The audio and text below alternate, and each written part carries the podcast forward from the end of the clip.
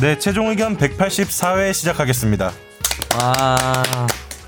아, 네, 저는 진행을 맡은 김학휘 기자고요. 반갑습니다. 네, 반갑습니다.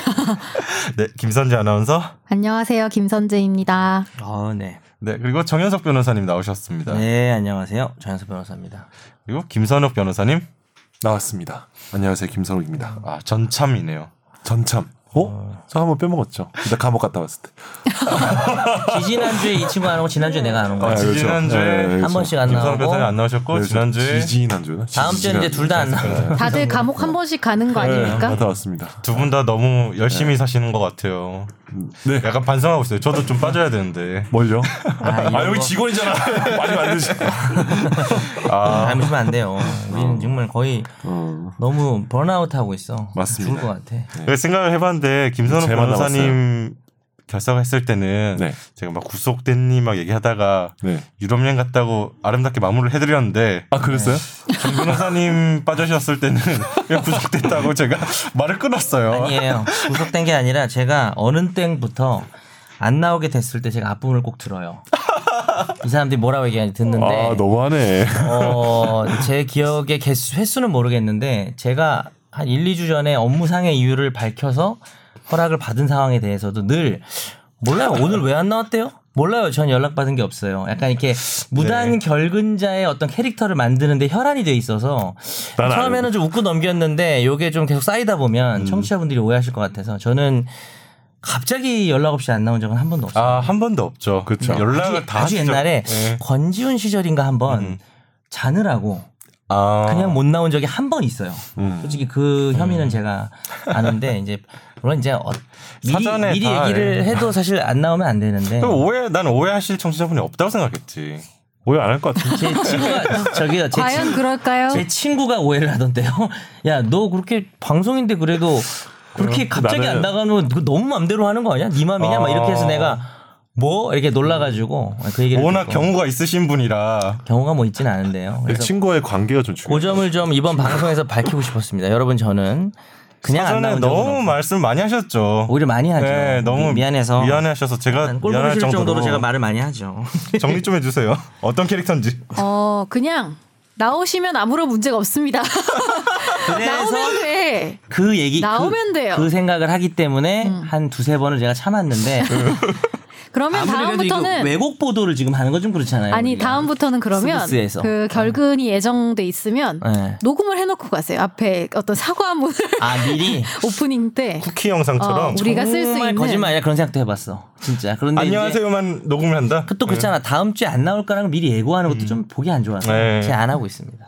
그럼 좀 할까요? 제가 한 2주 뒤쯤에 안 나올 것 같은데. 그리고 나와 막. 전화 연결을 하지 뭐. 음. 안 나온 사람. 전화 연결 좀 해주세요. 그런 거 재밌을 것 같은데. 그것도 웃기죠. 왜냐하면은 전화를 했는데 연결이 아. 되면 나와야 되지 않아? 아니 꼭 그렇진 않아요. 전화는 할 수 있는데 못 올 때가 아, 가끔이기 그럴 수 때문에 있죠. 아무튼 지방 구속, 재판이나 구속됐던 건 아닌 걸로 네. 네. 사전 조율이 다 됐었고요. 아니, 예 고맙습니다. 뭐 이 얘기를 이렇게 길게 뭐 뭐 별일 그날 없으셨고요? 음. 지난주에는 뭐 어땠나요? 왜안 나왔죠? 지난주 지난주에는 많이 뭐 그거야 뭐 제가 어 저 아마 제 수강생들은 알 텐데 음. 어, 거의 시체 상태로 지냈습니다. 제가 한 두 번 정도 거의 쓰러졌어요. 하다가 음. 그래서 지금 제가 검진을 3년째 안 받고 있어서 건강 어. 검진이요. 음. 난 좀 무서워요. 근데 검진을 받으러 가면서 두려운 게 1번은 이제 우리 딸이랑 내 건강이랑 내가 뭐 문제가 있다고 만약에 뭐암막 이런 거 괜히 그런 상상들 많이 하지 않나요? 이제 또 나이 내 나이쯤 되면 상상하는데 그게 일단 1번이 문제인데 2번은 요즘 저를 미워하는 사람들이 많이 생겼어요. 음. 저 원래 이런 말을 방송에서 안 하거든요. 이거 되게 부끄러운 얘기잖아요. 날 미워한다. 근데 근데 진짜 생겼어요. 아무 이유 없이 학원에서. 음. 학원에서? 음. 그래서 살면서 이제 이런 범죄를 당해본 적이 없을 정도로 음. 그런 게 좀 있어요. 요즘. 음해. 네. 그래서 스트레스다. 몸이 아플 것도 그들이 제공한 것 같은데 만약에 내가 안 좋은 소식이 아, 나 이런 말 퇴퇴퇴 해야 그거 되나? 그거랑 안 되나? 그 뭐 직장 내 괴롭힘 이런 거 안 되나?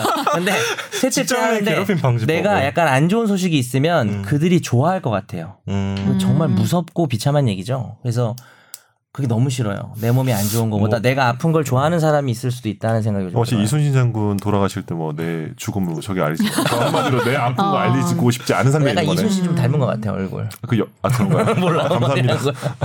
어 되게 어떤 칭찬인지 어떤지 아, 근데 이게 모르겠지만 너무 슬픈 얘기인데 괜히 했나? 내가 아이. 비극을 당하는 걸 즐거워할 음. 사람이 있을 것 같다는 요새 생각이 너무 바쁘셔가지고 처음 들어요. 뭐 태어나서. 이, 이런저런 생각 다 드시는 거 아니에요? 근데 그러면 검진을 하세요. 그것도 하면은 아무런 그러면 문제가 안 해결- 되는데 해결이 왜 되는 사서 거죠. 걱정을 하냐 이 나랑 말이에요. 같이 좀 가죠. 일단 대장 내시경 약을 한번 먹어야 돼. 반나절만 휴가 내고 가. 요새는 주말에도 해요. 선재야 나 검진. 아. 수면 내시경 할 때 헛소리 하는 거 녹음 좀 해줘. 네, 제가 제가 들어가, 녹, 제가 녹음하겠습니다. 가시죠. 무서워서 못 하겠어. 어렌지 할까요? 아니 근데 진짜 1년에 한 번은 요즘엔 해야 돼요. 그 현대 사회에 된것 같아요 4년. 사람들의 몸이 약해져 있기 나이가 때문에 46세인데 암 검진이 날아오더라고 국민건강보험공단에서 그 이제 대장 암 검진 검사도 꼭 해야죠. 하시고 해야죠. 저 대장 검사를 한 번도 안 해봐서 걱정돼요. 내년쯤 할 것 같은데. 그 약을 한 되게 번도 안 건강해 드셔봤구나. 보여요. 잘 모르지만 아니 40세 넘으면 보통 하던데 그 그치. 시기가 나도 이번에 만 그래가지고. 35세 아, 진짜? 넘으면 대장 내시경. 네, 제가 윤석열 선배잖아요. 그래가지고 누구요? 지지난 주에 너 안 나왔을 때 댓글에 그런 게 있었어. 윤석열보다 네. 위니에 아 내가. 맞다 맞다. 아, 네, 다들 건강 챙기시고요. 네. 건강검진 받으면 되죠, 뭐. 네 그럽시다. 네. 받읍시다. 전혀 무관한 얘기를 좀 길게 했네요. 네. 쏘리. 그럼 바로 사연으로 들어가 볼게요. 네, 그러면 청취자 사연으로 가겠습니다.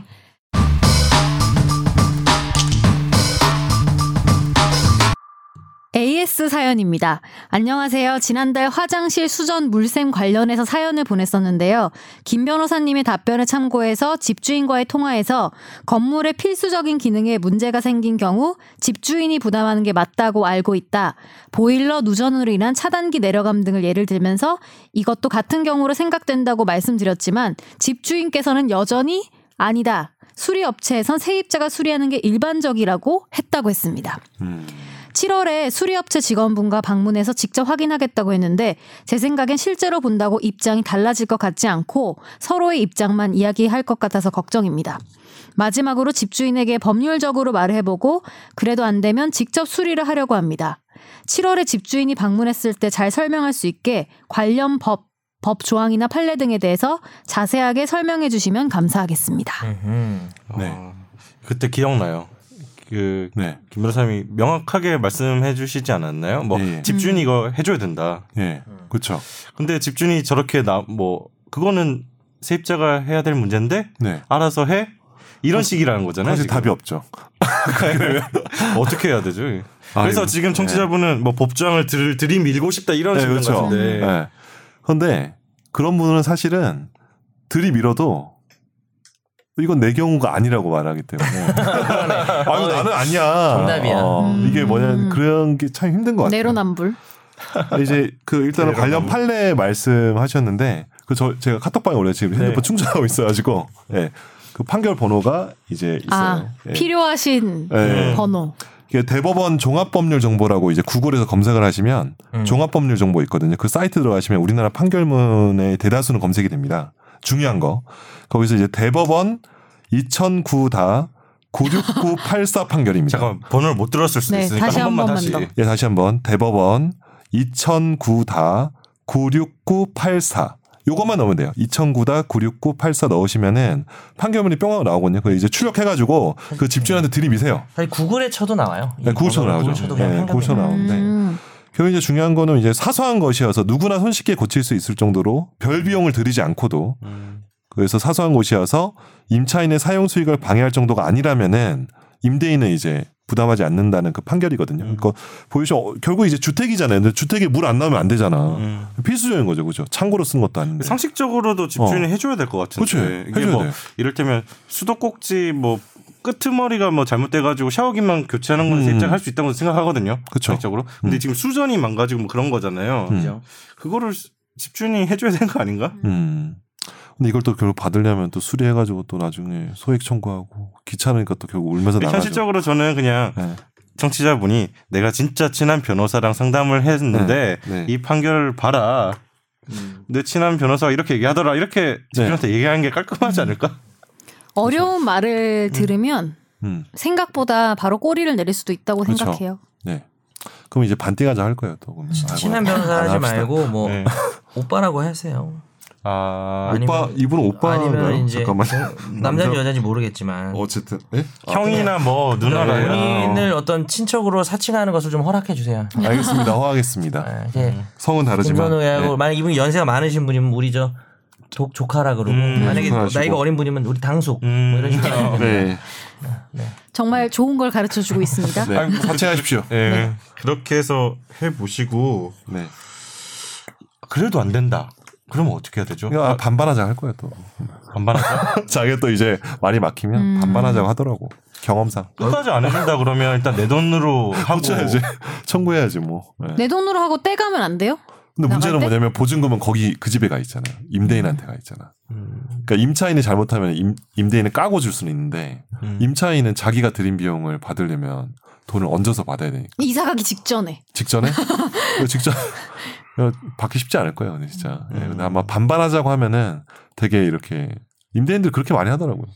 내가 만난 임대인들 그러더라고. 어. 음. 그래도 조심하셔야 될 게그 하나 말씀드리면 인대 목적물을 인도하고 6개월 지나면은 이 비용 상환 청구할 수가 없어요. 시간이 기간이 정해져 있어서 미리 미리 하셔야 됩니다. 수선비 들어가고 이런 것들은 아, 그리고 수선을 하면 즉시 청구할 수 있어요. 필요비는 즉시 청구할 수 있고 자기가 뭐 특별히 뭐 이걸 개선시켜가지고 리모델링하고 이런 경우는 뭐 이제 언제나 받을 수 있는 건 아니지만 그런 경우는 이제 임대차 종료해야 달라고 할 수 있어요. 왜냐면 종료하고 야 네가 뻘짓한 거 아니야 이렇게 평가해가지고 달라고 할수 있는데 이런 수선 같은 거는 그죠? 바로바로 바로바로 청구할 수 해야죠. 이거 있어요. 어떻게 청 이것도 내용 증명 보내야 돼요? 아니, 소익 소익 소익 재판 청구해야지. 음, 청구 형식은 따로 없고요. 일단은 가서 말로 달라고 하고 내용 증명 보내고 정 안 되면은 네. 변호사 김 변호사님 얘기한 것처럼 네. 소액 사건 청구를 해야 되겠죠.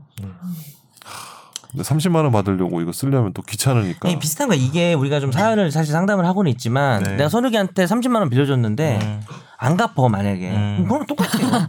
그 자기가 빌리 그거 뭐 빌려준 게 아니라 준 거 아니라 뭐 이런 소리 하면서 계속 안 주는 사람한테는 어차피 달라고 내용 주면 보내야 되고 소액 사건 소송해야 되니까 임대차라고 비단 그런 게 없고 우리가 말씀드릴 수 있는 건 법적인 권리가 있다는 거죠. 이분이 권리가 있다는 거니까 예, 그거를 뭐 자신을 가셔도 되는데 뭐 계속 골치 아프게 하면 피곤하죠. 이거 얼마 받겠다고 진짜 뭐 해야 되니까. 근데 저는 그래서 이런 경우에는 상대를 피곤하게 하는 게 그것도 좋죠. 가장 효과적인 방법이 아닌가. 아, 그렇죠. 피곤하게 매일 할 문자 능력이 드리고, 있으면. 음. 어, 매일 문자와 전화를 드리고, 그건 맞아요. 아. 매일 법 조항을 들이밀고 이러면 뭐 뭐 괜찮지 안녕히 않을까? 아, 주무셨어요. 오늘도 못하네요. 뭐 네, 안부를 묻고 네. 웃으면서 공손하게.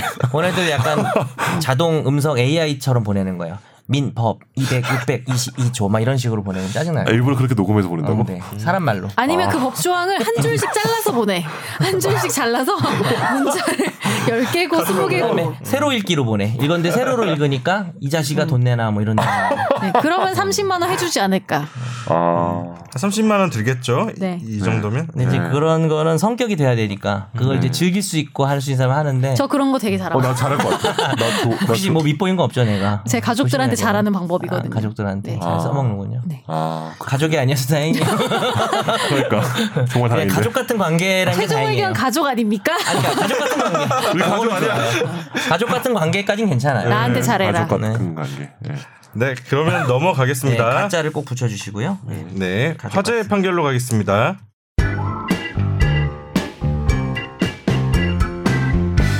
제가 형식을 지난주부터 바꿨거든요. 오 어, 진짜? 의문문으로 시작하는 걸로. 나름 뭘 하네. 뭐 이것도 코너 속의 어. 코너처럼 뭘 아니 하네요. 감옥 갔다 온 사이에 제가 바꿔봤어요. 제가 제 욕 제 욕하는 것까지 넣고 안 들어가지고 죄송합니다. 바꿨어요, 예. 아, 네네. 역시 흥미진진한데 들어보자. 비비탄 총도 위험한 물건에 해당될까요? 야, 아, 이거는 마치 경상도 사람이 아, 서울, 어, 서울말 쓰면서 올리는 거랑 비슷한 거야, 이거는. 그러니까 그럴까요? 막다 올리는 거야. 어, 네. 그런 야, 비슷한 너 들어봐요, 스스로도 좀. 야너 스스로도 그렇게 어색하면 아직 어떡하니? 적응이 안 돼서 그래요. 들어봐요. 지난주에는 자신 있- 자연스러운데. 이거 자신 있게 정 해야지. 변호사님이 있으니까 그러니까 예. 내가 제가 이러는 거잖아요. 눈치 네, 봤죠. 음. 그러니까. 눈치가 보이네요. 네. 서울 아 다시 서울이 아, 뭐? 아 죄송해요. 질문부터 다시 해줘요. 네. 죄송해요. 음.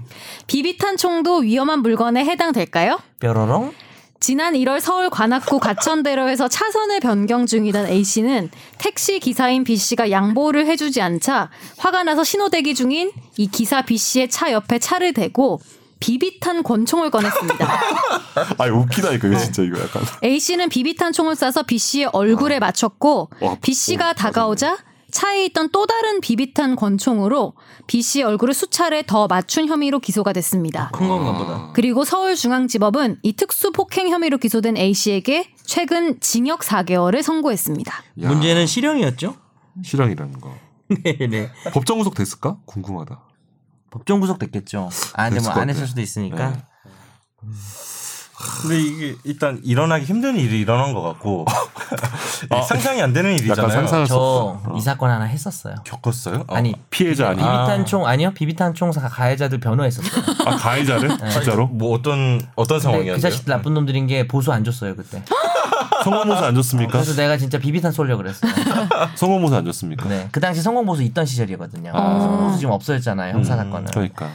어떻게 정말 네, 이겼어요? 내가 그거 완전히 구속될 만한 거를 음. 사실 구속 영장 실질 심사에서 구속 아닌 걸로 나왔는데, 음. 아 그러니까 이 비비탄 총으로 뭘 했길래? 어 근데 얘들은 죄질이 나쁜 게 얘들은 나쁜 게 그냥 길 가는 사람들한테 쐈어요. 특히 막 아, 그런 약간 애들이 여자들 있어. 음. 다리에 쏘고 막 이런 거 랜덤하게요? 있잖아요. 예, 그래서 나쁜 놈들인데 일단 관살도 부탁을 좀. 하니까 구속되긴 굉장히 무서우니까 나한테 왔는데 이제 구속까지는 좀 이렇게 해가지고 음. 구속을 안 시켜줬더니 반성도 안 하고 음. 보수도 안 주고 듣고 있냐 이 비비탄 쏘는 자식들아 이상입니다. 네. 여기서 판결에서 아 네. 이제 쟁점은 비비탄 총인 거죠. 비비탄 총이 음. 그러니까 이게 일반적으로 내가 내 맨손으로 탁 치면은 폭행이잖아요. 네. 그렇죠. 근데 위험한 물건 뭐 쇠파이프나 음. 뭐 이런 걸 들고 때리면은 굉장히 확 올라가죠. 그렇죠. 특수가 앞에 붙거든요. 음. 특수한 어쨌든 특수 폭행. 특수 폭행 그렇죠. 네, 형량이 되게 특수상해, 높고요. 특수 폭행 여기서 형이 막 올라가요. 음. 형도 높아지고 막 공소시효도 길어지고 뭐 음. 그런 거예요. 오죠. 예. 근데 이제 비비탄 총으로 막 눈 맞아서 실명되고 이런 게 아니면 얼굴에 몇 번 처음 쐈다고 해서 실형 나오진 않아요 사실. 근데 이 사람들이 그러니까 연락 웃긴 건 음. 이게 한 번이 아니야. 집행유예 기간. 동종 전과가 있어요. 같은 사람 아니에요? 그럴 수도 있을 것 그때 같아요. 변호했던? 뻔했던 그럼 쌤통이고 이 자식들. 어쨌든 얘들이 비비탄 송, 초- 송? 비비탄 총을 음. 쏘는 식의 전과가 있었던 걸로 보여요. 음. 그래서 정신을 못 차리고 여러 번 있대요. 근데 저는 궁금한 게 차에 비비탄 총이 하나도 아니고 음. 둘씩이나 가지고 취미니까. 다니는 취미니까. 거예요? 그러니까 이런 애들은 이렇게 문제가 생겼을 때 보복용으로도 쏘지만 그냥 불특정 다수한테 묻지마 범죄처럼 어. 지나간 사람들 마치 무슨 사냥감처럼 음. 쏘는 걸 즐기는 애들이 죄질만 놓고 보면 피해가 크지 않아도 되게 나쁜 놈들이에요. 근데 예전에 네, 나 보복 무슨 받아서 이러는 거. 그때 뉴스에서 갑자기 실험인가를 했는데 어, 어.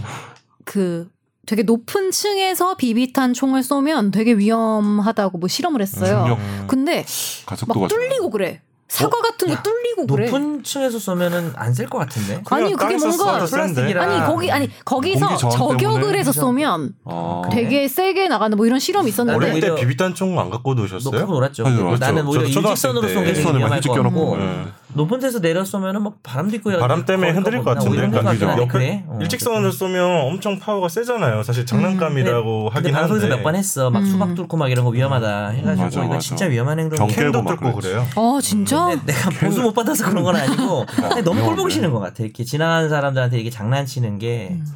아마 이 동종전과 아마 그럴 것 같은데 이렇게 운전하다가 잠깐 서 있을 때 음. 쏘고 창문 닫고 도망가는 거야. 막 이런 식으로 음. 했을 것 같아. 그런 것도 있지. 너아왜 왠지 이렇게 그렇지 잘- 너왜 않았을까? 이렇게 잘 알아? 너 주머니에 이거 뭐야? 아무도 없습니다. 예, 콩알탄 아니야? 콩알탄? 없어요. 옛날 콩알탄 알아요? 선재야. 음, 콩알탄 알아요. 어, 알아요. 어, 저 어릴 때 저도 알아요. 저도 있었어요. 알아요. 콩을 타 어떻게 알지? 어릴 때 문구점에서 팔았어요. 어, 모르지 위험한 않았어? 물건. 아니 어떤 시- 있었어. 터지면 있었어. 통 터지는 그거. 어. 소리가 좀 독특하잖아요. 이제 음. 터질 때. 네, 참, 고로 이제 위험한 물건 얘기를 좀 해드리면 네. 음. 흉기가 있고 위험한 물건이 있어요. 흉기는 원래 용도대로 쓰면 살상 용도인 거예요. 아, 원래, 원래 살상이야. 어, 그냥 총이라든지 이런 칼. 정말 어, 칼. 실제로 찌는 근데 뭐 셰프의 칼이라든지 뭐 부엌용 칼이라든지 하면 원래 용도는 흉기라는 목적을 가지고 있던 건 아닌데 어떻게 쓰는지에 따라서 달라진 게 위험한 물건 되게 상대적인 개념이라 실제 사건 중에는 시칼로 너 혼내다가 너 진짜 말 좀 들어라 하다가 옆에 시칼이 있어서 시칼을 거꾸로 잡아서 네. 시칼 자루로 머리를 통통통 친 게 있어요. 음. 근데 이제 그때는 뭐 위험한 물건이 아니었어요. 음. 그냥 이제 이런 여러 가지 맥락으로 볼때 칼날을 잡고 본인이 위험할 것 같은데. 어. 본인에게 위험한 물건이죠. 네, 본인 손에. 아. 그래서 자해는 범죄가 아니니까. 음. 사실 위험한 물건은 위험하게 썼는지가 음. 중요한 거라서 뭐 비비탄 총알도 뭐 막 던졌다든지 그쵸. 아니면 뭐 그거를 그냥 뭐 들고만 있었으면 문제가 안 되는데 그러니까. 사람에게 쏘면은 상당히 위험하죠. 징역을 받을 수 있구나. 그러니까 이런 받아야죠. 판례 이 정가가 저도 많아서 옛날에 그래. 볼 때 보니까 예상치 못했는데 위험한 물건 인정되는 게 좀 있던데요. 음. 그러니까 경우에 따라서 경우에 따라서 있죠. 예. 이거는 저는 당연히 위험한 물건 해당할 것 같아요. 비비탄 총을 음. 얼굴에 막 쏘는 거 그렇죠, 자체가. 그쵸.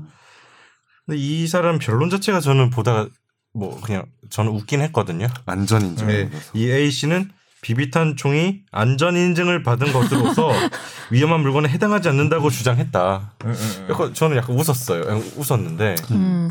말도 안 되는 소리 한 거죠. 음, 그러니까. 국선이 한 건가? 이 본인이 그냥 한 건가? 음. 변호인의 조력을 받으셨을라나 모르겠다. 음. 음, 넘어가겠습니다. 네.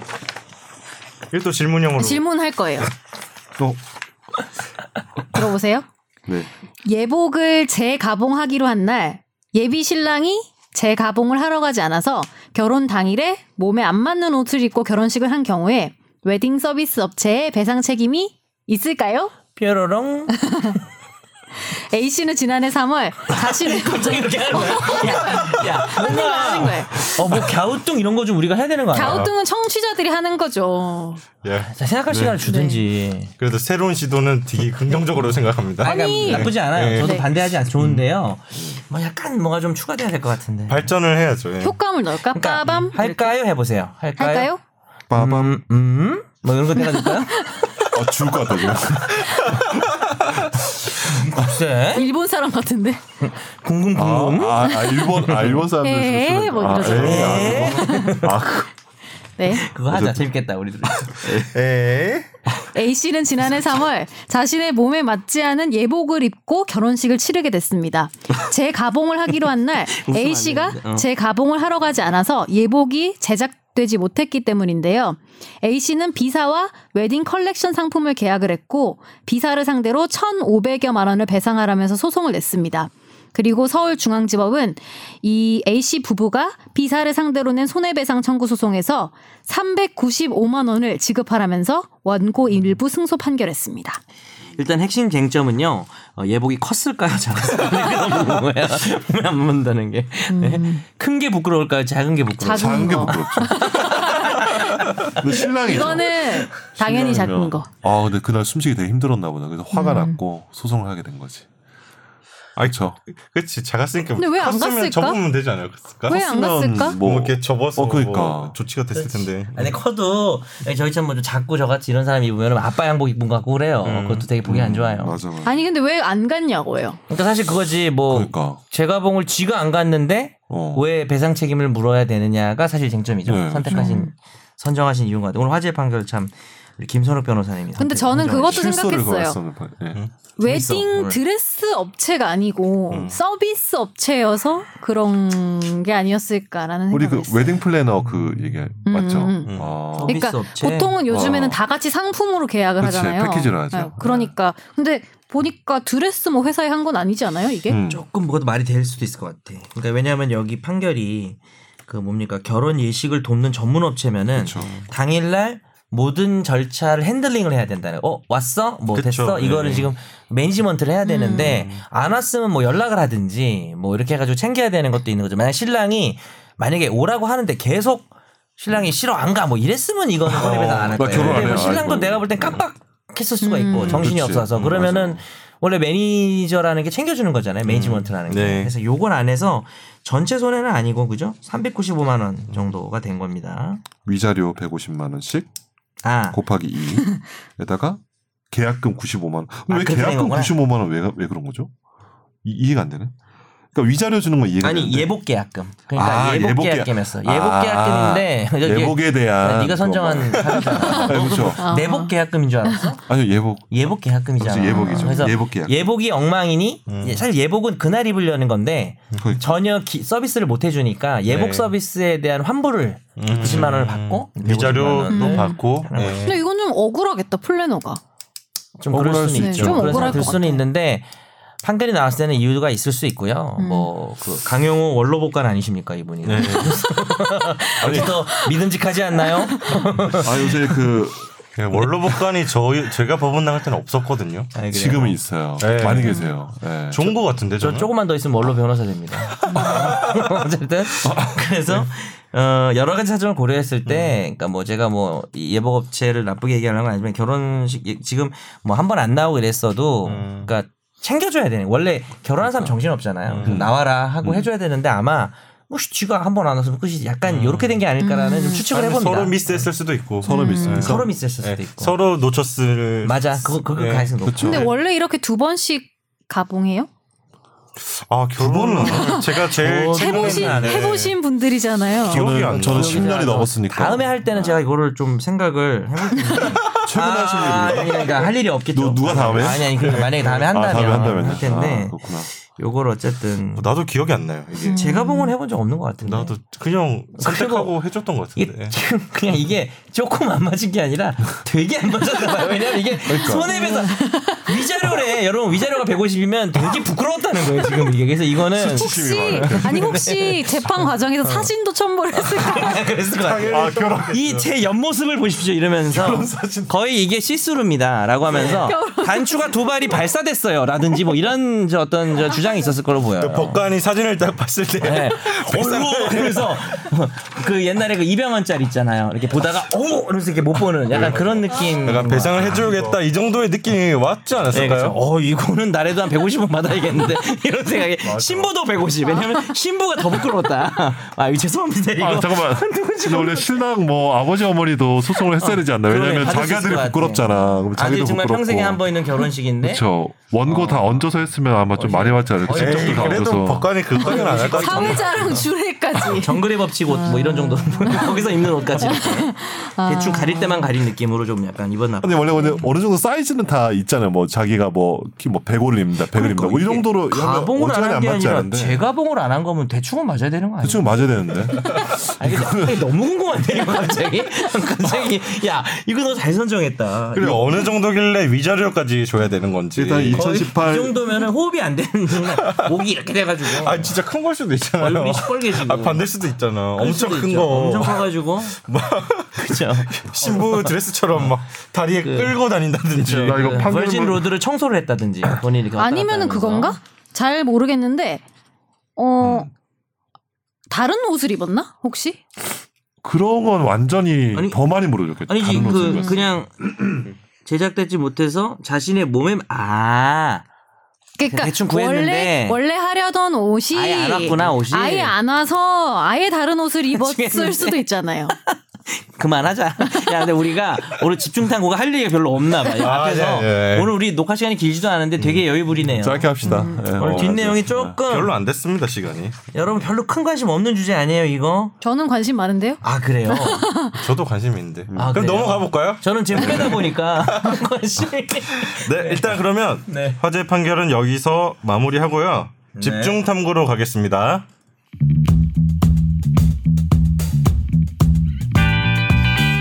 두둥. 이것도 질문 형식으로 합시다. 윤석열 씨는 검찰총장이 될까요? 어? 아, 남이 하는 거 들으니까 이상하구나. 네. 아, 어, 나 지금 약간 말을 잃었다. 예. 네. 지금 시간이 늦어서 저희가 녹음하고 있는 시간이 좀 늦잖아요. 평소보다. 아, 그렇죠. 오늘 또 저의 그래도 두 번 결석은 좀 그렇다 해서 네. 저를 위주로 지금 화요일 8시에 방송을 해주셔서 원래 본인들 퇴근해야 될 시간 아닙니까? 네. 선재 씨는 퇴근입니다. 지금 지금 바로 생방송 달려가야 마치고 되죠. 바로 네, 온 생방송 거죠? 마치고 왔어요. 집처럼 하세요. 집처럼. 네? 집- 집처럼 하시라고요. 오, 꼰대! 라떼는 말이야. 우유를 음. 넣었어.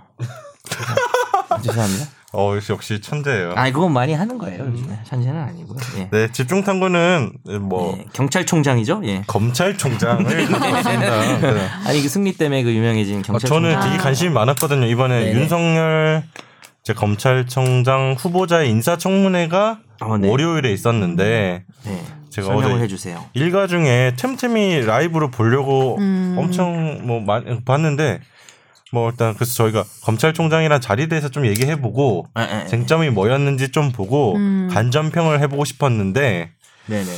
저, 저는 일단 간전평부터 하자면 좀 재미없었어요 어제 음, 인사청문회 자체가 좀 재미가 없었다 음. 네네네네. 그런 상황인데 아무튼 검찰총장에 대해서 일단 이야기를 나눠보죠 네. 저도 잘 모르니까 어제 검찰청 법을 막 뒤져봤거든요 음. 네. 검찰청 법에서 검찰총장이라고 그냥 검, 컨트롤 F 검색을 해보니까 음. 56번 나오더라고요 아. 네. 저는 이렇게 정해져 있는, 법률로 정해져 있는지 몰랐어요. 검찰청 법이요? 검찰청 법안에 음. 검찰총장에 대한 내용이 이렇게 정해져 있다는 거는 생각을 안 해본 이건 거예요. 주- 중요한 문제인 게 검사 직급이 두 개밖에 없거든요. 어, 예. 음. 검사 검찰총장 그리고 뭐 지검장 이런 거 없어요. 그냥 검사. 음, 딱- 아, 분- 분류 체계가 검찰총장이 한 명이니까 이제 음. 1대 검사 몇 명쯤 되나? 하여튼 뭐 몇 명 이렇게 되는 거죠. 3천 명 되나 지금? 약간 검찰청법에서 검찰총장 나온 거 제가 좀 읽어드릴게요. 그러면 네네. 일단 검찰청법 6조에 아까 정현석 변호사님 말씀하신 게 있는데 검사의 직급, 검사의 직급은 검찰총장과 검사로 구분한다. 음, 네. 이게 정 변호사님 말씀해 주신 거고 이제 제 12조가 검찰총장에 대해서 이제 내용을 담고 있는데요. 1. 대검찰청에 검찰총장을 둔다. 2. 검찰총장은 대검찰청의 사무를 맡아 처리하고 검찰 사무를 총괄하며 검찰청의 공무원을 지휘 감독한다. 3. 검찰총장의 임기는 2년으로 하며 중임할 수 없다. 약간 검찰총장에 대해서 규정을 해뒀죠.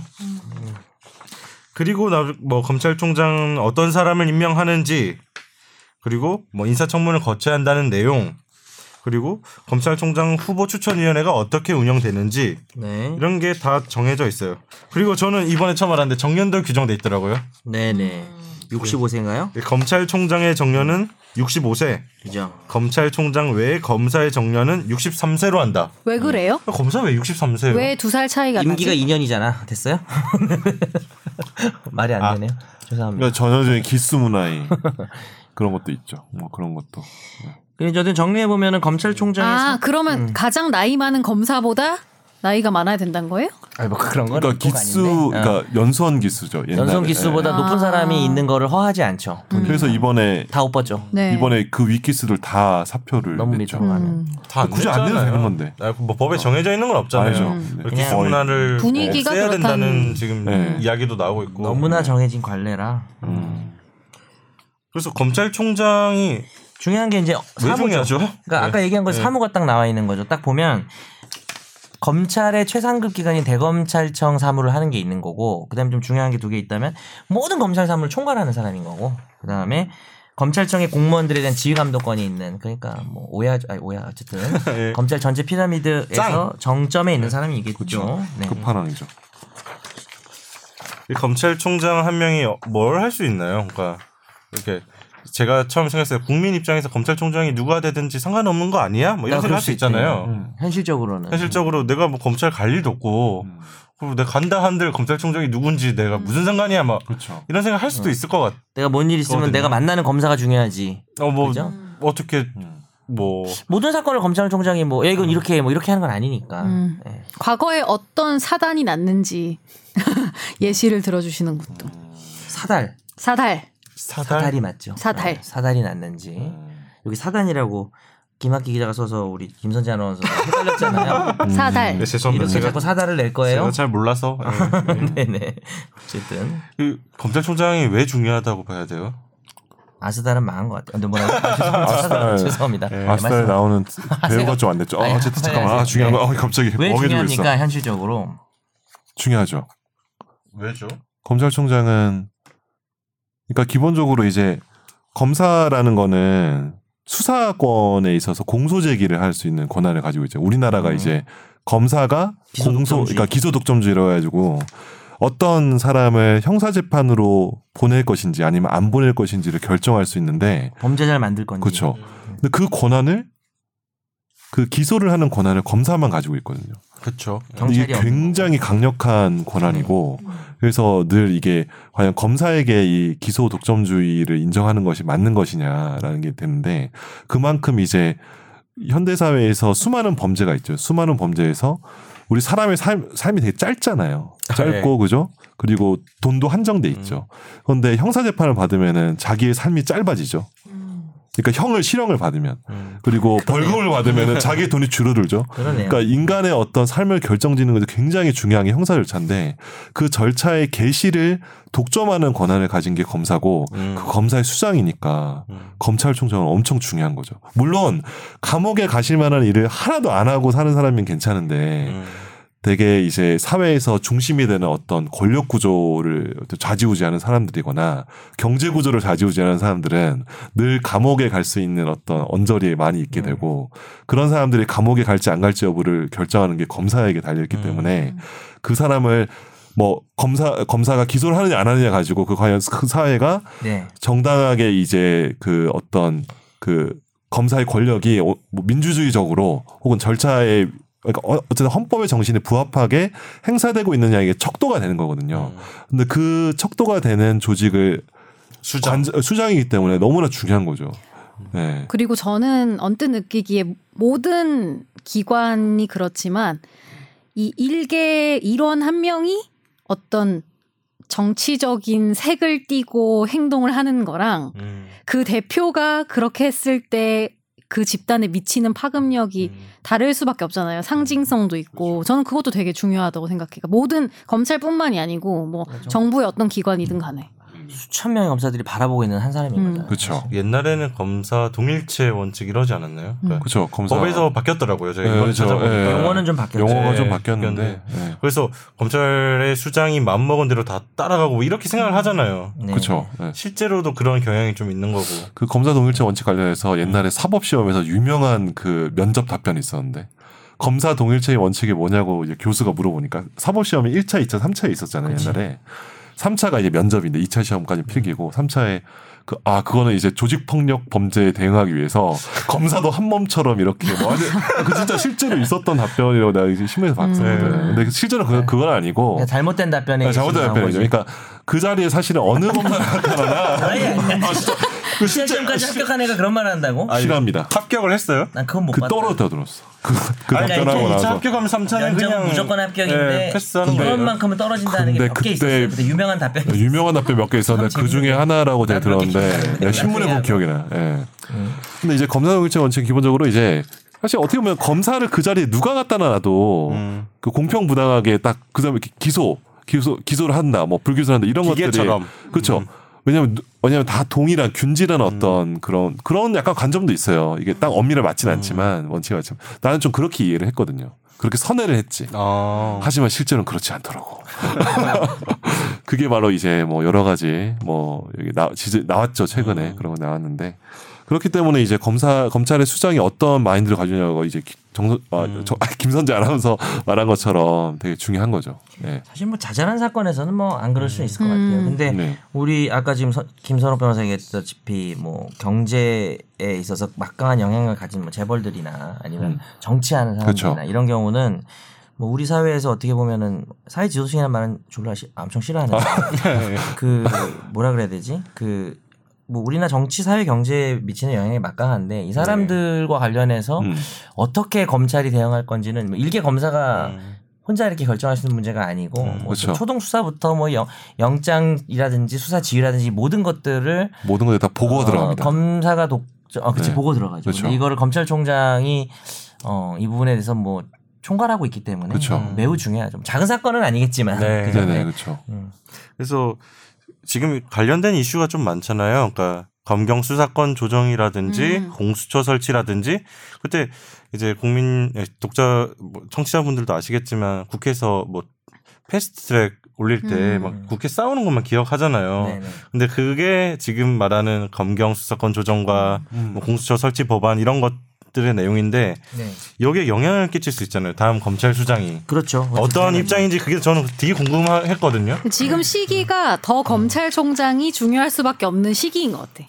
그럼 뭐 다른 검찰 때보다. 개혁을 이야기하고 있는 이 시점에 다음 검찰 수장은 어떤 생각을 가지고 있나. 음. 그래서 저는 청문회에서 사실 그게 궁금했거든요. 뭐 도덕성 뭐 음. 그런 것보다. 검증이라든지 뭐 이런 것보다 뭐 그러면 이제 심각한 문제가 예, 없으면 네. 그런 거 뭐 보다는 근데 그래서 어제 청문회를 뭐 틈틈이 보고 했는데 막 그런 이슈보다는 뭐 저는 윤석열 청문회에서 윤석열이 안 보였다 이게 한 줄평이거든요. 저는 아. 소감이 있어요. 네. 제가 부동시입니다.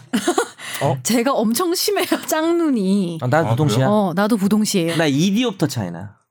진짜 많이 난다. 이디옵터? 어, 이디옵터. 우와. 아. 어, 좀 많이 나는 건데. 몇, 몇이에요? 1.75에서 한 2디옵터. 저는 1.75 정도?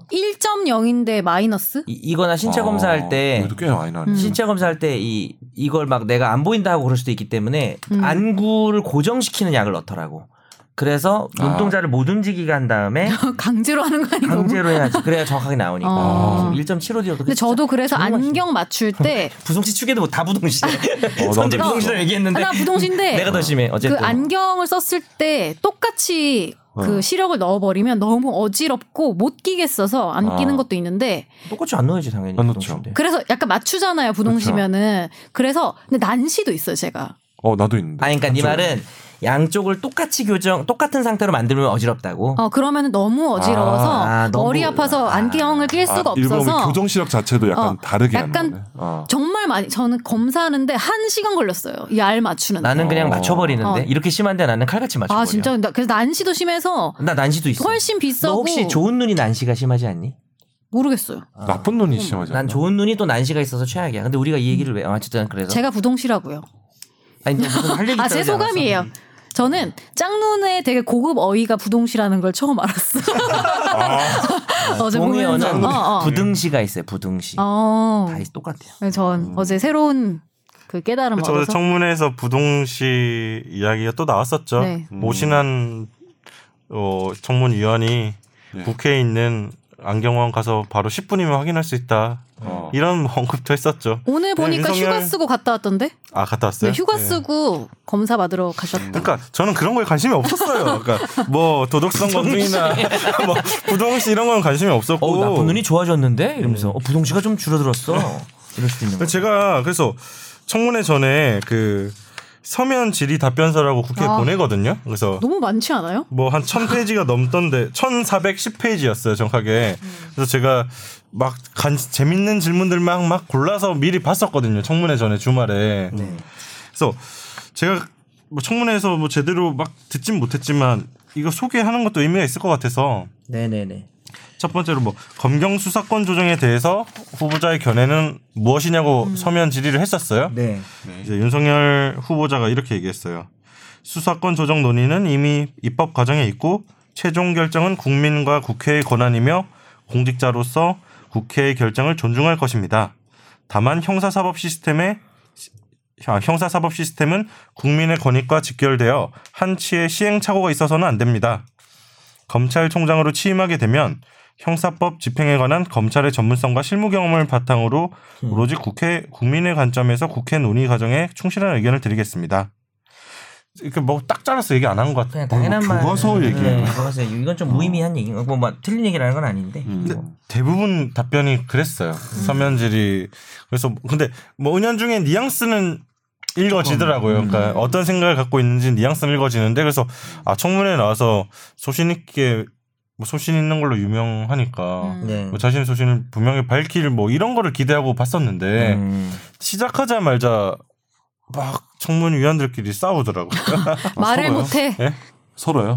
서로 뭐 청문위원 자격 시비가 붙었었거든요. 어제 시작할 아, 때. 그렇구나. 그래서 뭐 한국당 의원들이 뭐 수사받고 있는데 청문위원 자격이 있느냐 뭐 이런 아. 시비 좀 뻘쭘해 보였어요. 공수- 그래서 공수처도 똑같이 답하지 않으셨나요? 이미 입법 과정에 있고 뭐. 공수처 설치에 관련한 후보자의 입- 입장은 아까 뭐 첫 번째 그건 뭐 입법 과정 있고 이건 똑같고 똑같고, 네. 뭐 다만 제도 개편을 통하여 국가 전체적으로 부정부패 대응 능력의 총량이 지금보다 약화되어서는 안 되고 네. 공직자 범죄 수사처 설치 논의도 그러한 차원에서 이해하고 있습니다. 음, 그런 차원에서 이해하고 있다는 건 뭐 그래도 뭐 원칙적으로 동의한다 이런 적극적이다. 차원인 네. 거고 그 원칙적으로 동의하지만 목소리 낼 건 내겠다 이런 뉘앙스가 있는 거 네, 아닌가요? 네, 그렇죠. 어제 청문회 과정에서 답변도 나왔는데 약간 이런 차원에서 다 답변을 하더라고요. 그러니까, 네, 그러니까 답변의 어쨌든 구조가 똑같아서 그러니까 되게 원칙론적인 얘기를 한 다음에 다만 해서 자기가 이제 하고 싶은 말 딱 하는 구조야. 좋은 구조. 예, 근데 좋은 이건 구조야. 이거는 저는 좀 그래도 그나마 왜 검찰 직접 수사의 총량은 줄어들 수밖에 없다고 생각합니다. 뭐 이런 말도 하기는 했더라고요. 그렇죠. 이건 좀 그리고 여러 가지 말을 했어요. 근데 음. 그갈이 갈, 서면질의 답변서 관련해서 조간에서 기사 나온 거는 뭐 약간 가십성만 기사로 다뤄진 것 같았어요. 그러니까 뭐, 그렇죠. 뭐 주적인 누구냐에 대한 질문에 뭐 북한이라고 대답했다. 음. 네, 뭐 이런 기사도 있었고 박스 기사로 네네네. 뭐 근데 이 질문은 기라 해도 뭐라고 아니라고 해도 뭐라는 질문 아닌가요? 주적을 미국이라 할 수는 없잖아요. 그렇죠. 트럼프 뭐 이렇게. 일본도 안 되고. 뭐 그리고 저는 이런 것도 재미, 그러니까 언론에서 안 다루는 것 중에 저희 네. 뭐 소개를 하자면 뭐 사형제도 폐지에 대한 견해는 이런 또 물었어요. 그러니까 네.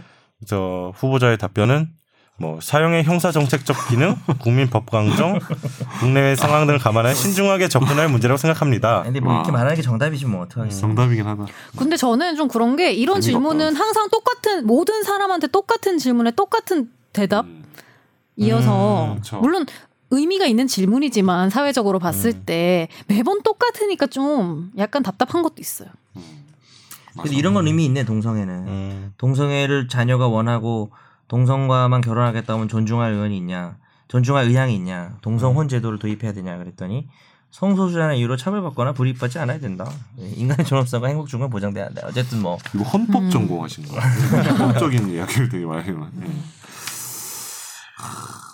뭐 이렇게 서면 질의 답변서에서 상당히 많은 뭐 질문이 중복돼 있고 아까 1,400페이지라고 말씀드렸지만 대부분 질문이 중복돼 있고 그렇구나. 답변 같은 질문에는 같은 답변을 하니까 페이지를 잡아먹는 거고 그래서 어제 인사청문회에서는 실제로 했던 걸 좀 살펴보면요. 뭐 첫 인사부터 검찰의 정치적 중립을 강조를 했어요 음. 후보자는 뭐 국민의 눈높이와 동떨어진 정치 논리에 따르거나 타협하는 일은 결코 없을 것입니다. 재미없죠. 아 다들 반응이 일단은 저기 음. 그 얘기 해야 될 것 같은데. 사실 윤석열 후보자 나왔을 때 그 아내 얘기 되게 많이 나왔어요. 음. 아내가 이제 엄청 가쁘고 음, 뭐 어리고 이 거, 거기에 대해서 어린 부분에 대해서 약간 종편에서 약간 난리가 나가지고. 그렇죠. 근데 그 이제, 얘기는 네. 예. 생각보다 어제 뭐 그건 안 했죠. 네. 뭐 그건 이제 왜냐 해봤자 재산- 무의미하니까 음. 나온 거예요. 재산 예. 이야기. 네. 그거에 예. 그냥 좀 그렇죠 예. 그 종편에서 주로 많이 종편에서나 나온 하는 거죠. 얘기지 뭐 그쵸? 그거는 네. 예. 근데 여기서 이제 배우자 주식 거래 의혹도 나왔는데 그것도 그냥 뭐 별로 문제가 안 됐어요. 뭐 음. 도이치 파이낸셜 거기 뭐 비상장 주식 거래도 뭐 제가 보기엔 뭐 특별한 문제가 없는 뭐 결국 그거 아니에요? 그 용산 누구지? 세무서장 용산 전 네. 음. 세무서장에 대한 뭐꼴예그 유- 윤우진 어. 서장 예. 변호사 소개시켜 준 적이 있냐 이거 가지고 예, 그래서 어제 네. 이제 청문회 끝날 무렵인데 밤 11시 넘어서 이제 음, 한 언론사에서 네. 녹음 파일이 공개가 됐는데 어 그래요? 그게 윤석열 어 2012 년도에 후보자가 녹음한 거. 2012년에 기자와 전화한 내용입니다. 네. 그래서 이 의혹을 간단하게 설명하자면 그, 그어 윤우진 전 용산 세무서장의 뇌물수수 뭐 사건이 의혹 사건이 있었는데 음. 이때 윤석열 후보자가 변호사를 소개해 줬느냐 안 해줬냐 근데 청문회에서는 이제 내가 소개한 음. 적이 네. 없다라고 말을 했는데 한나절 동안 소개한 적이 없다고 이야기를 계속 해 왔었고 근데 그날 밤에 이제 뉴스에 예, 나온 어, 같은 날 거죠. 밤에 이제 전화 녹 7년 전이죠. 2012년이니까 7년 전 녹음이 공- 이제 기사가 나왔는데 거기서 결국에는- 음. 보면 뭐 내가 소개해줬다는 식으로 이야기를 하고 있어요. 기자한테 설명을 하고 있는데 자기가 윤우진 씨한테 변호사가 음. 필요하다 그래가지고 대검 중수부 연구관을 지낸 이남석 변호사에게 음. 뭐 윤우진 사장 한번 만나보고 내가 소개한 적이 있다는 말을 했다는 녹취록인 거죠. 예. 네. 그래서 이게 사과는 한 거죠? 뭐 한 건가? 어, 결론적으로 말하면 소개한 적 없다는 입장이에요. 음. 윤석열 후- 후보자는 근데 오해를 뭐 줬다면 뭐 아, 뭐 그런 그 뉘앙스죠. 정도의 예, 뉘앙스죠. 예. 음. 그래서 이게 뭐 위증 논란으로 이어지는 거잖아요. 청문회에서 맞아 거짓말을 했느냐 안 아, 했느냐. 음. 네네. 지금 야당에선 이거 가지고 위증이다, 뭐 부적격자다, 뭐 이런 식의 논리를 펼치고 있는 거고. 근데 음. 저는 애초에 이게 왜 소개를 하는 게 문제가 되는지를 좀 설명을 해주시면 좀 음. 더 이해하는데 도움이 되지 않을까? 언뜻 생각했을 때 소개해 주는 게 왜 뭐라고 생각할 수도 있잖아요. 음. 일단은 그 변호사법에 그렇죠. 그 재판기관이나 수사기관의 소속 공무원은 이제 자기가 근무하는 기관에서 취급 중인 법률 사건이나 법률 사무의 수임에 관해서 음. 당사자 또는 그 밖의 관계인을 특정한 변호사나 사무직원에게 소개 알선 유인해서는 안 된다. 이거예요. 그러니까 한마디로 내가 조사를 하고 있어. 음. 내가 무슨 무슨 경찰서에 있어. 아니면 무슨 무슨 검찰청에 있는데. 검사일 수도 있고 뭐 경찰일 네. 뭐, 그렇죠. 수도 있고 검사일 수도 수사관일 있는데. 수도 있고. 근데 자기 청에 관련된 사건이 피의자가 있었는데 아, 그러니까 자기 음. 지인이야. 나한테 물어보는 거지. 야, 뭐 되게 좀 쌈박한 변호사 한번 음. 소개시켜 달라고. 근데 내가 이제 누구 변호사 소개시켜줬어. 근데 그러면 이제 안 되죠.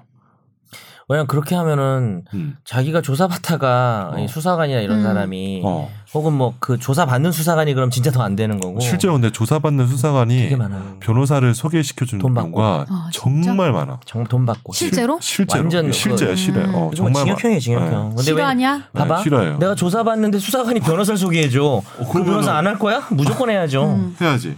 근데 이거는 말도 안 되는 근데 거예요 사실 소개를 해주는 거에 어떤 의도는 서로 일을 쉽게 하자는 건가? 음. 그것도 사실상. 있고 뽀찌가 있- 아, 있죠. 네, 그냥, 예, 그냥 예. 부정부패예요 음. 소개해주고 속이 받는 거예요 커미션 먹는 그런 거구나. 음, 그런 구조가 있죠. 진짜 돈도 나쁜 거예요. 받아 그냥 소개해주는 것도 아니고. 음. 당연하죠. 네. 그러니까 사람의 경제 음. 그런 의도가 없는 사람도 있겠죠. 예를 들어서 내가 정말 친한 변호사가 있고 일 잘하는 사람이 실력이 있어서 있어. 어. 실력 있고 소개해주고 싶은 마음이 들어도 못하는 거예요. 왜냐하면 그거랑 뒤로 돈 받기 위한 거랑 구별이 안 되니까. 음. 아 그리고 나는 좀 못 믿을 것 같아. 여튼간에 내 입장에서는 어. 저쪽 사람인데 저쪽 사람이 소개를 해주는 그런. 아, 저쪽 사람은 아니지. 음. 왜냐면 내가 믿을 만한 저쪽 아, 뭐 사람인 그럴 거지. 수도 있어. 아. 음. 나는, 아, 나는 어쨌든 이 사람한테 매여 있는 사람이잖아. 이 수사기관에. 그치. 근데 이 수사기관에서 변호사를 소개를 해주면 그 수사기관이 막 경쟁하는 건 아니거든요. 음. 개인하고. 그래서 누가 이기냐는 아닌 거고. 그리고 이제 수사기관도 봐봐. 자기가 소개한 변호사를 했어. 그런데 자기가 막 되게 나쁘게 처리하기는 좀 애매하잖아요. 음. 그래서 이런 문제는 좀 있기는 하죠. 왜냐면 사람이 몰리면은 지푸라기를 잡고 싶잖아요. 음. 자기가 이제 재판 갈 수도 음. 있는데 소개시켜주면 일단은 만나보고 네. 예. 음. 뭐 변호사 여러 명 선임해도 되니까 그리고 선임하고 이렇게 그리고 하는 뭐 거지. 예, 실정법은 아니지만 검사 윤리강령이라는 것도 있죠. 뭐 다 지켜야 되는데 검사가 직무 관련이 있든지 아니면 근무 기간 취급 중인 사건에 대해서 여러 가지 특용 변호사 선임하면 안 된다 이런 부분도 있습니다. 그 변호사법은 그 변호사들만 뭐 하지 말라는 법이 아니잖아요. 그죠? 네, 그렇죠. 어, 아까 지금 김성호 변호사 읽은 게 공무원 수사기관 재판기관 음. 공무원에 대해서 그들을 수범자로 해서 규정이 돼 있는 게 너희들 소개하지 마라 변호사 이렇게 돼 있는 거죠. 이게 뭐 등장 인물이 몇 명 어. 있는데요. 음. 그러니까 좀 설명을 드리면 윤 후보자가 대검 중수부 1과장을 할 때 윤대진 현재 범- 그 검찰국장이 중수부 2과장이었는데 그 시기 경찰이 그 지금 말하는 윤대진 지금 검찰국장의 형과 관련된 사건을 진행을 하고 있었고 이 변호사 등장하는 변호사는 이남석 변호사 음. 이제 윤대진 지금 국장의 밑에서 같이 일했던 음. 변호사였던 거잖아요. 그래서 윤석열 후보자가 이 이남석 변호사를 그 윤대진 국장의 친형한테 소개해 줬으면 이 변호사법이 위반되는 거 아니냐 이런 지금 공격을 하고 있는 거고 야당은 여당 아니, 여당이란다 그 후보자는? 후보자는 음. 중에서는 아무튼 윤대진 국장이 소개한 거다 이런 지금 입장이거든요 왜냐하면 가족이 아까, 음. 소개하는 게 더 맞지. 왜 내가 하겠냐? 뭐 이런 거 아니에요? 아니, 아까 말씀하셨던 변호사법 36조를 보면 아까 설명하신 거 뒤에 단서 조항 붙어 있잖아요. 다만 사건 당사자나 사무 당사자가 민법에 따른 친족인 경우에는 그러하지 아니한다. 그렇죠.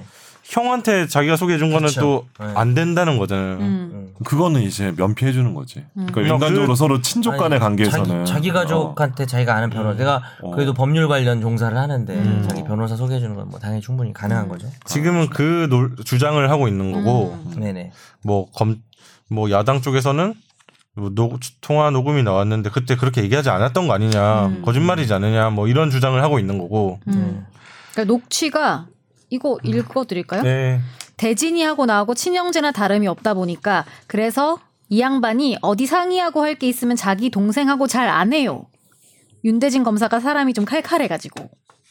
이게 라는- 음, 윤, 윤석열 후보자가 당시 녹취가 음, 기자한테 이야기했던 내용이고요. 네네.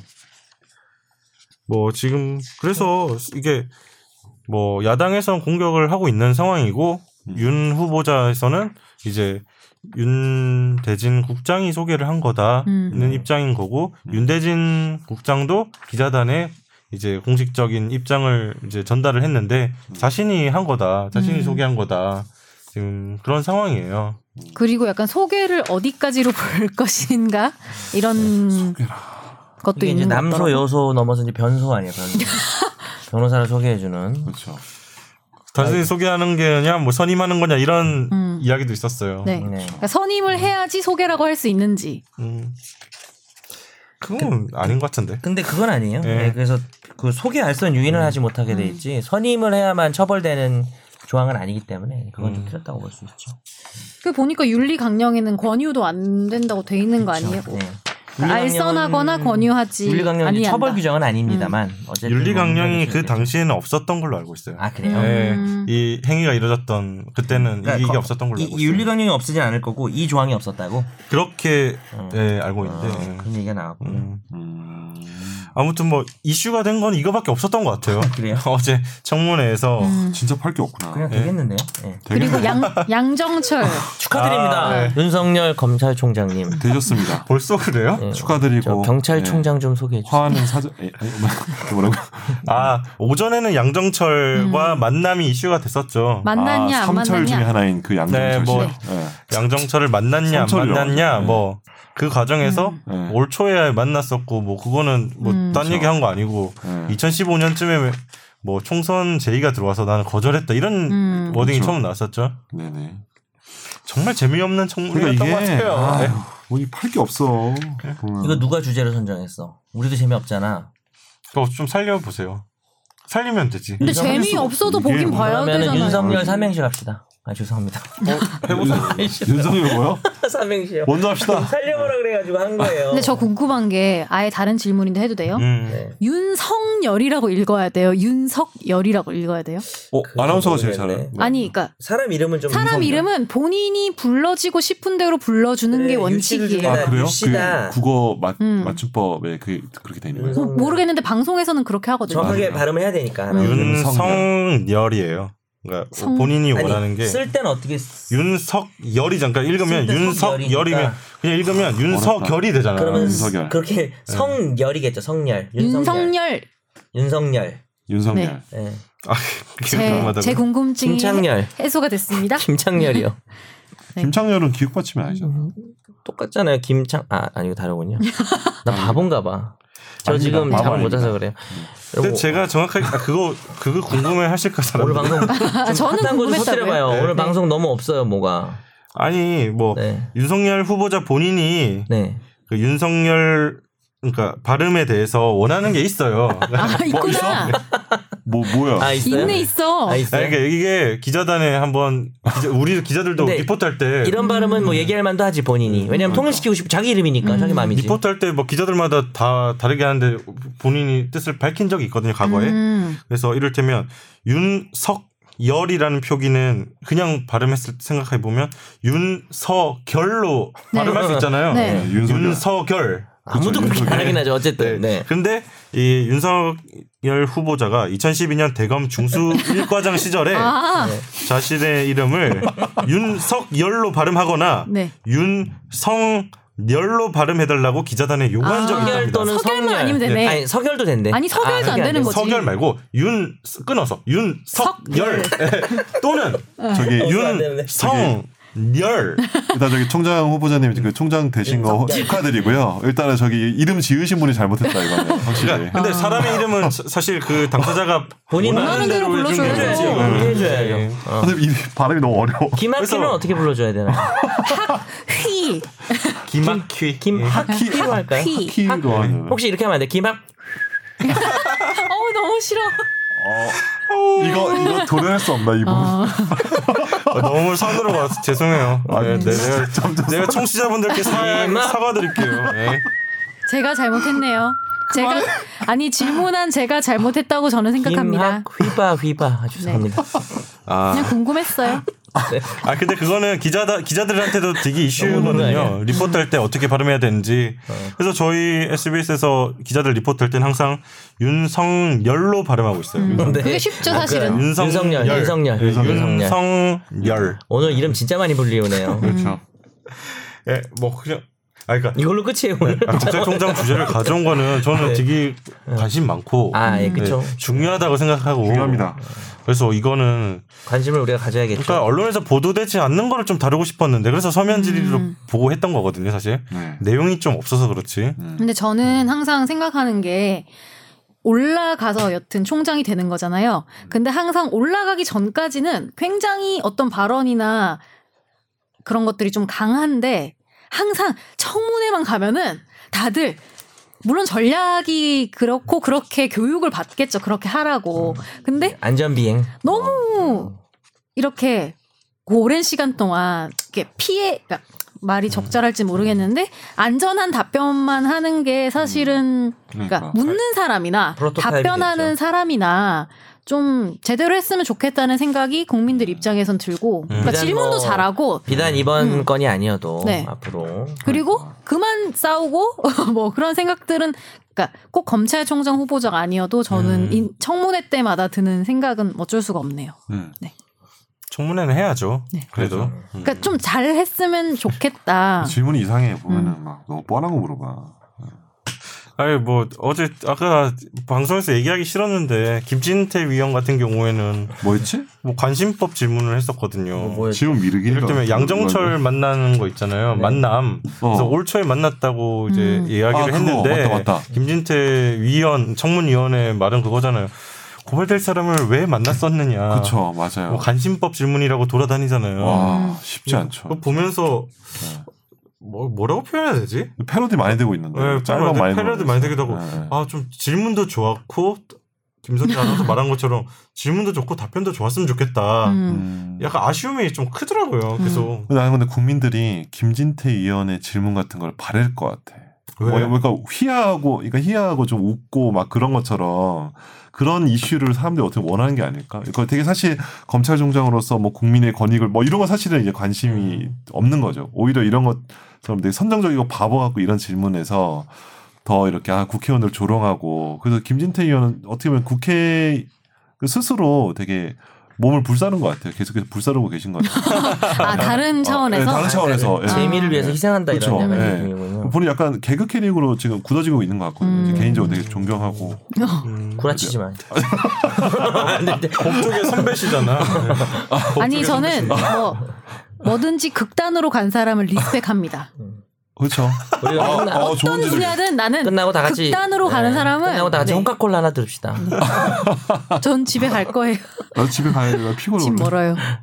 뭐 그래서 오늘 방송은 이 정도에서 마무리를 네, 뭐 감상평 정도 예, 하나씩 감상- 짚어보는데 의미가 있었던 것 같습니다. 음. 네. 그래도 그래서 저는 기대한 건 사실 그거였어요. 그러니까 이번 뭐 공수처 문제라든지 음, 검경 그러니까. 수사권 조정이라든지 어. 중요한 문제 되게 많잖아요. 음. 네. 거기 대해서 위원들이 좀 심도 있게 질문을 들어가고 음. 질문하는 사람도 너무 뭐 좀 네. 깊이 안 들어가고 그래서 이상한 질문만 하고 있고. 후보자도 진짜 자신의 철학이라든지 좀 밝혀주고 사실 어떻게 보면 후보자 탓이 아닐 수도 있어. 그냥 음. 아 그렇죠. 가볍게 물으니까 음. 가볍게 답을 했는데 거기서 이제 좀 따져 들어가면서 이런 이슈를 가지고 물었으면 아주 음. 구체적으로 그러면 뭐 그래도 뭐 금태섭 그러니까 의원이 했던 그러면은- 질문에 대해서는 좀 답이 뭐 조금 그런 거 구체화된 부분이 어때요? 있는 것 같긴 한데 국민들한테 인터넷으로 인성열 후보자에게 물어보세요.